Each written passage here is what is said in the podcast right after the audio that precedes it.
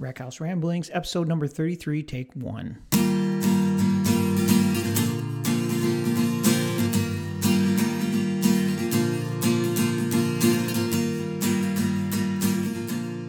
Right, this is Rackhouse Ramblings, episode number 33. I'm Jeff, your host, and this is the 13th episode of the second season. You know, it really feels like the third season, only because of the long break I took, uh, because of the class I was taking. It was an EMT instructor course, and probably sound like a broken record, but I really don't like online learning. This class uh, was called the hybrid format, and we met twice a month, and I'll tell you what, it should have been called instead of online should have been called on your own because really that's what it felt like. But enough of that stuff. Let's uh let's get into the show. And what i'm going to do for today i'm going to sip on one of my old favorites. It's by uh Bullet Bulleit bourbon barrel strength. That's one of my favorites. And there's not much left of it so i'm going to probably just have one uh one serving here and that's going to finish the bottle. So without further ado here we go. Some Bulleit bourbon barrel strength. And uh we're going to talk a little bit about Bulleit tonight. And uh, here we go. This is great for loosening up and letting the creative juices flow. And I've had this bottle probably for a couple years now. Um, I call it a little bit hot, meaning that the proof is up there. Uh, the proof is 125.4. Um, normally, I like to do it with a couple of ice cubes to let it water down a little bit, uh, and that's where I like it. But uh, what I like about this bourbon, it's smooth. There's no burn in the finish. And um, when you read the label, it's called Uncut Limited Bottling Bulleit Bourbon Frontier Whiskey Barrel Strength Kentucky Straight Bourbon Whiskey Batch Number Five. I said that all in one breath. That's a lot. One thing that stuck out to me in this label is called the words Frontier Whiskey. It's even um, kind of uh, molded into the uh, the bottle. It says Frontier Whiskey. And I, I'm thinking to myself, what the hell does that mean, Frontier Whiskey? I know I've heard this before. I've heard that term before. I don't know where I heard it or whatever. But so anyway, I Google it and I found this article on www.softtracks.wordpress.com. And I'm going to read some of this article. The article says Frontier Whiskey Recipe. You don't want to try this stuff.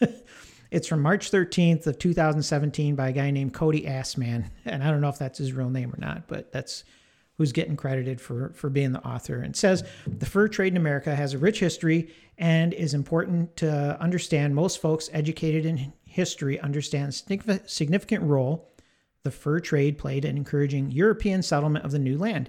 It started with the French voyageurs in the east and would culminate with the American men of the west. Although culturally the groups were different, they both had same had uh, some similarities. For one, both groups liked their drink. Voyageurs were noted as bringing copious amounts of booze in their canoes, and the frolics of the mountain men rendezvous have been well noted. In addition to the use by the French and Americans, there has also been much written about the dubious use of frontier whiskey in trade with native people. The use of frontier whiskey in trade was a hotly debated issue during the fur trade era. On one hand, traders wanted to use it and trade with native people as this helped their profits. On the other hand, the ethical dilemma of saturating saturating those people with alcohol to essentially steal from them and debase their societies was not lost on people at the time. Using alcohol in the frontier trade was certainly a hot issue in the 1800s. Again, for good or bad, the use of frontier whiskey was widespread throughout the fur trade era. What was it made of, though? While there were numerous recipes out there, I came across two recipes while reading Mari Sandoz's book called The Beaver Men. And they kind of caught the author's attention. So here we go. Uh, in her book, Sandoz is uh, recounting a story in which William Clark had authorized uh, someone to make 250 gallons of alcohol up on the Missouri. At the time, he had denied uh, Pierre Chouteau Jr. the same privilege. Once upriver, they turned the alcohol into frontier whiskey for use in trade. At this point, uh, the author cites two recipes. Here's one. It's called the Montana Blend. one quart of alcohol, one pound of rank black chewing tobacco, one bottle of Jamaica ginger, one handful of red pepper, one quart of molasses, black. Missouri water is required. Boil the pepper and the together and tobacco together. When cool, other ingredients were added and stirred. As the whiskey was drank, more river water was added. Ugh, that was called Montana Blend. Here's another one called Upper Platte Recipe. One gallon of alcohol, one pound plug of black twist tobacco, one pound of black sugar or molasses, one handful of red Spanish peppers, and 10 gallons of river water. And it says in parentheses, in flood, uh, and two rattlesnake heads per barrel. So the in flood tells me it's like that brown, uh, muddy water. Disgusting. Absolutely disgusting. So there's two recipes for frontier whiskey. Variations in flavor might be a brush of vermouth, wormwood of the plains, or for an occasional real beaver man, a castoreum for the musky, perfumish odor. That's a beaver castor gland. Ugh. As you can see, frontier whiskey was nothing to be played around with. Rank tobacco, handful of red pepper, beaver castor, rattlesnake heads. Once one ingredient that is easy to gloss over is Missouri river water. And in the same book, the author recounts the complaint at the time the Missouri was too thick for soup and too thin to plow. That tells you how much silt and dirt was in there. Imagine the grime and grit that found its way into the whiskey concoctions. It goes without saying that you shouldn't try to make or drink this stuff at home. Ugh. Frontier whiskey was not for those in weak constitution. It was for rough and tumble frontiersmen and was used to debilitate entire nations. These recipes can shed some light on how rough the frontier actually was. It wasn't a place where the faint of heart lasted very darn long. While not all men of the time partook in drinking, frontier whiskey did play a major role in the fur trade and the settlement of the West. In conclusion, as much as I like to experiment with historical skills, this is one area where I have to pass. So there you have it, frontier whiskey. Uh, so Bulleit Bourbon used it on their bottle as a marketing word, and I would tell you, I would be very leery, very leery about it.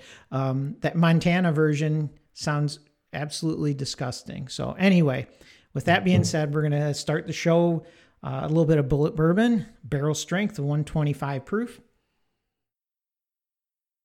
And we're going to transition right into Montana. So the, the Montana recipe had me uh, thinking we're just going to keep right on rolling. Ann and I went to Montana a few weeks ago, and I want to tell you guys about it.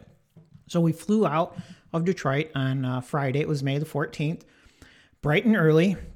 And uh, we landed in Montana at one o'clock and had a whole lot of daylight in front of us. We've been to Montana before. Ann and I had like an epic adventure in Montana a few years back and went to Yellowstone also. But this trip's going to be uh, a little bit different. So this trip was going to be a little bit different. I reserved a Mercedes Sprinter van for the next eight days. Yep, it was pretty cool. Van fully decked out uh, with a queen size bed, had a small kitchen, electric cooler, portable toilet, shower. It even had solar panels on the roof. Uh, so you could go off grid camping. And I used a company called Tierra Traveler out of Livingston, Montana.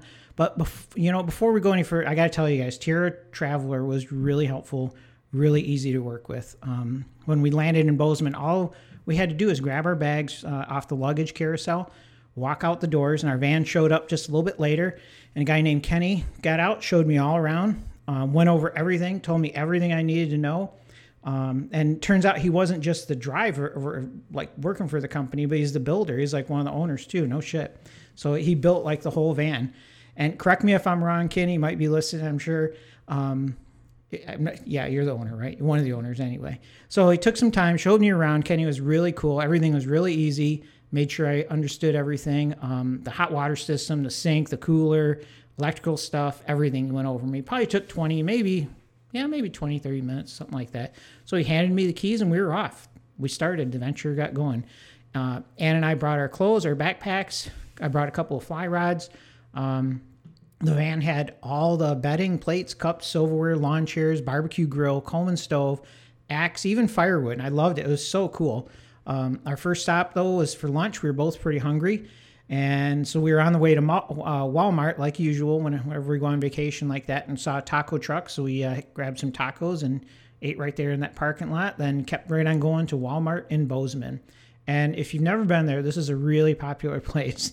Um, we parked in the section a lot that was just for RVs and campers, no shit. And I bet you didn't know it, but Walmart um, has a policy of free overnight camping. They free, they do for real. Check it out. So we parked our rig alongside all these other campers. There's probably six or eight of them there, um, and we went inside, did our shop, and we picked up some bottled water, snacks, um, dehydrated meals for the week, uh, beer. Uh, fishing license, bear spray. Yep, it's real popular to get bear spray at Walmart because it's cheaper than any place else. because you know the places we're going to go is bear country, so you got to have it. And kind of situated the cooler and got everything uh, unloaded, and I uh, got out Google Maps and plotted our route. For the first night, uh, the campsite was a few hours away.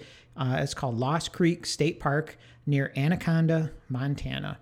Um, I stumbled across this site while I was surfing YouTube. I don't ask me how, but I found it. Um, the state park, it's kind of nestled in the uh, the Beaverhead Deer Lodge National Forest. It was about an hour and 45 minutes uh, out of Bozeman.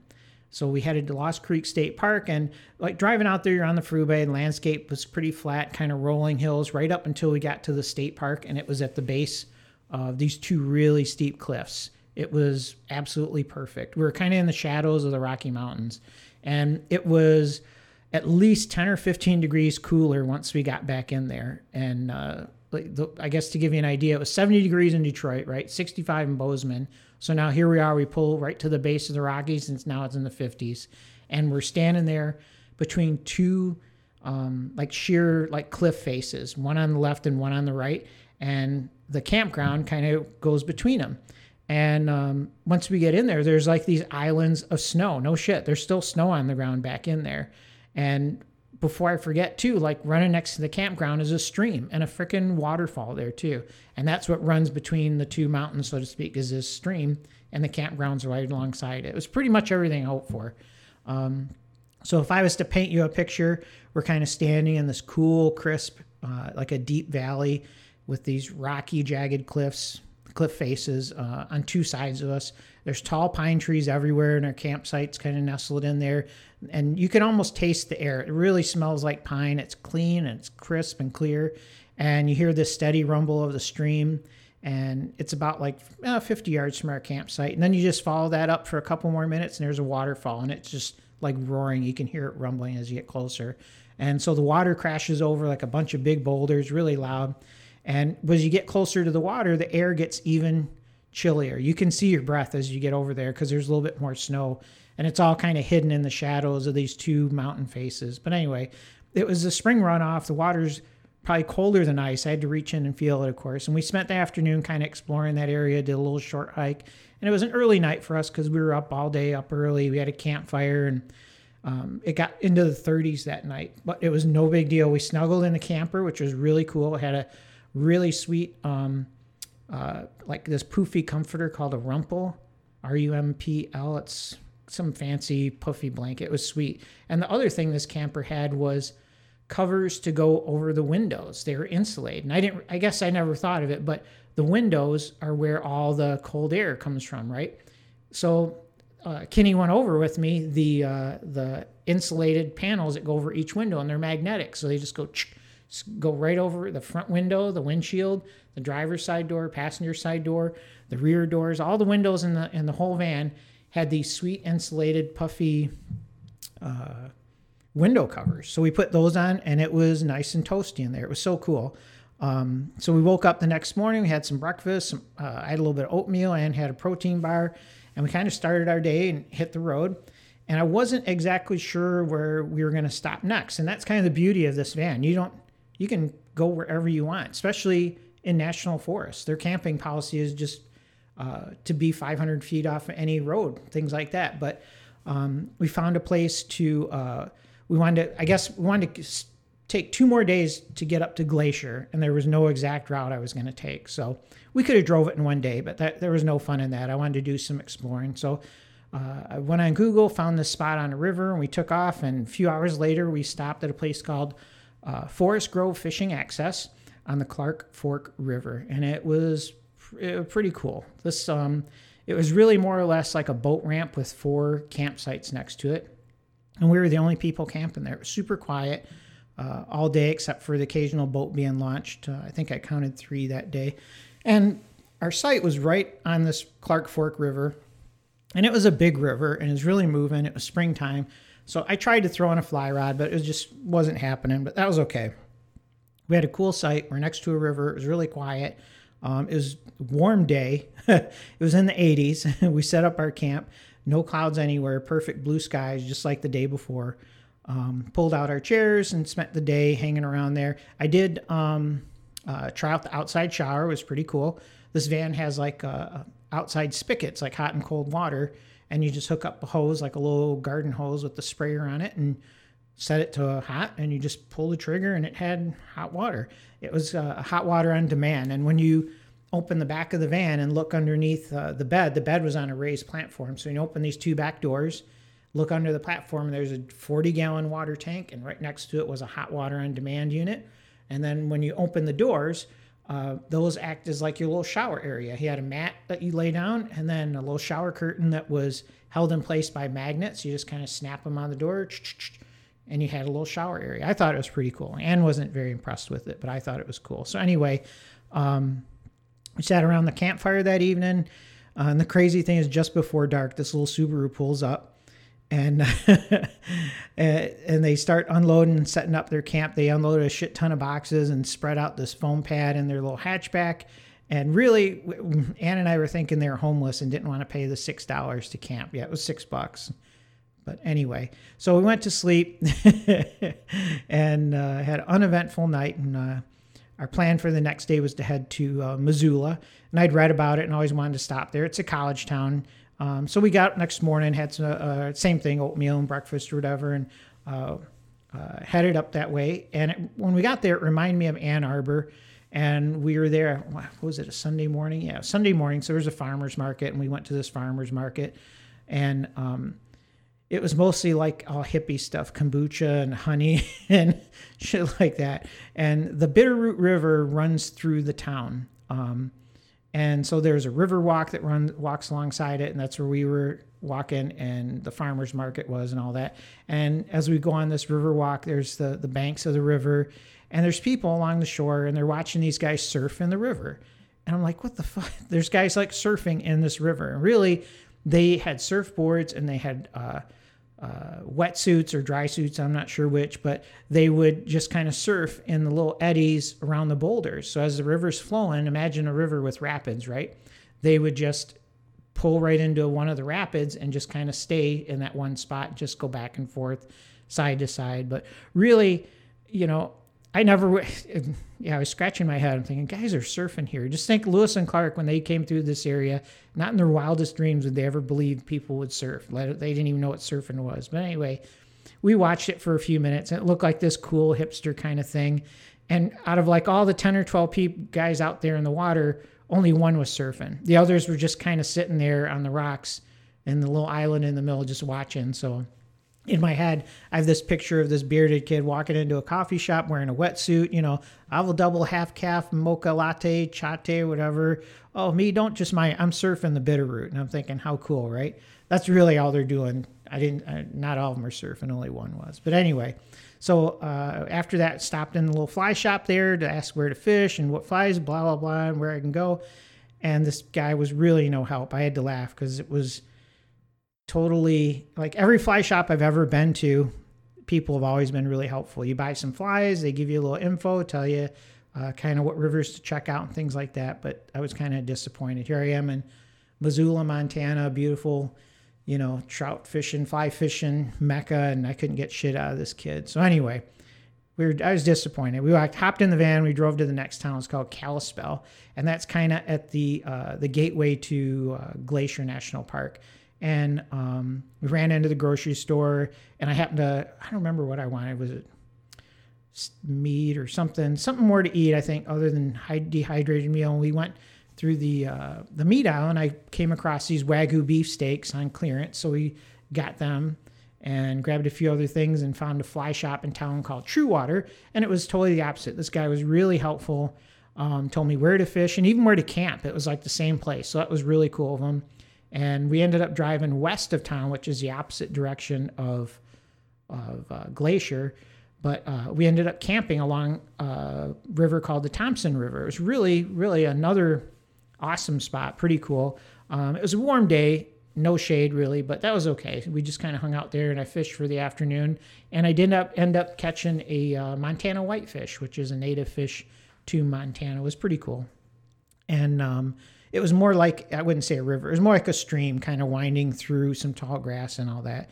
And the fish reminded me of a grayling. It was pretty cool. But anyway, Um, for dinner, we cooked up the steaks, but I did them a little bit different. We had this campfire, and I found a, uh, a flat um, slate rock and threw it over the fire and did it like black rock style. It was sizzled like right over. I cut the steak into little strips and sizzled right on the rock. It was pretty cool. So we had a cool night.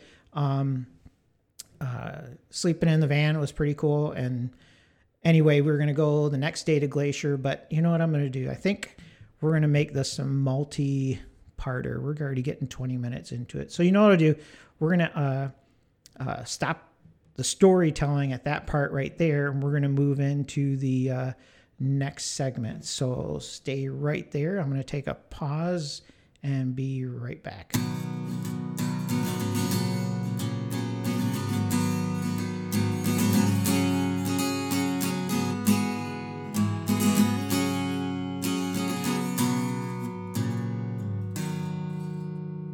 Okay, we're back. Rackhouse Ramblings. We're going to take a hard right turn and talk about motorcycles here. Uh, we're going to talk about my motorcycle specifically. um, recently, I made a road trip down to Columbus and bought a used uh, motorcycle, Suzuki uh, TU TU 250. It's a small bike. It looks kind of retro. I kind of I like the look of it. Reminds me of something like Steve McQueen would ride or something like that. And um, I've been wanting one of these for a while. I did sell my old bike was a, a BMW like F800 GS, and if you know anything about motorcycles, that's a big bike. Not just engine size, but the bike itself is tall. It is um, heavy. Um, it rides good once you get going, um, but when you stop at a light, for me, I'm a little guy. My feet, my tippy toes were on the ground. It was it was tough to move around the garage if I ever need to do anything out there. I was it made me kind of nervous. Like if I ever fell over uh, on its side, I didn't know if I'd ever be able to lift it up. So anyway, after some research, I found, you know, this TU 250 would fits what I want to do just for riding around town, just for messing around. Easy to use, easy to ride. Um, plus, it's, uh, if you know me, I like to tinker. I like to work on my own things, take them apart, put them back together, maintain them, change the oils. That's something you couldn't do on the BMW. There's a lot to it. But this one, it's so simple. It's an air cooled, fuel injected, uh, has no radiator, no cooling system. Um, being that it's fuel injected, there's no carburetor to fuck up, nothing to get gummed up, you know, because motorcycles tend to sit. You don't ride them every single day. And fuel injection mean there's no choke, just turn it on and start it up and it goes. Single cylinder doesn't get any simpler than that. So um, I know some of you guys might be shaking your head. A 250 to, I know it's more like a moped than a motorcycle. But anyway, so I'll throw up a picture on Instagram about that. And what else do I got for you guys? You know, I got some feedback in regards to Logan, and I want to tell you guys what I'm going to do. Uh, I can't really cut off Logan. I think that would be cruel. But what I will do is, if you ever see the podcast that has Logan in the title, that will be a Logan podcast. And if you want, you can just skip that one and go to these. I'm going to start uh, kicking these back out again, and you'll see more of my podcasts with cool stuff in them. So anyway, I'll keep Logan uh, separated on his own. Just skip those podcasts. Not, if uh, you don't if you're not interested then come back to these. I really appreciate it. Thanks for the feedback rick. That's the kind of stuff i want to hear so i'll keep it uh, keep it cool with you guys. So oh another thing i want to talk about. Uh, last night there was a documentary on the history channel called KISStory. I highly recommend it. It looks like a two-parter. I watched first part last night history of the rock band kiss if you don't know anything about kiss and the kiss army and the, the makeup and all that stuff I highly recommend it. It is really cool. The way Gene Simmons and Paul Stanley tell a story. Uh, it, it's I'm not going to give too much away, but check it out. Roger, if you're listening, Kiss Army. I know you're in the Kiss Army. Uh, anyone else? Uh, Lance, you're if you're listening, I'm sure you're not, but that'd be another one from the Kiss Army. But anyway, History, check it out. And then another TV show, uh, Alone, on the History Channel. Check it out. If anyone wants to do some Alone talk, uh, talk about the show or anything, shoot me a text and maybe we'll uh, do something on the air like that. Or if you even want to talk about the Kiss show too. So, anyway, uh, next uh, podcast, I've got a couple of new bourbons. If anyone out there wants to come and do a tasting and record the podcast with me, I think I've got one, two, three. I'm looking at uh, four bottles here unopened that I need some taste testers for. So if you're interested, shoot me a text. Uh, we'll do a podcast, taste a little bit of bourbon, talk about some uh, other stuff like that. And uh, I guess that's it for now. Wrap it up. Thanks for listening. Rack House Ramblings. We will talk to you guys next time.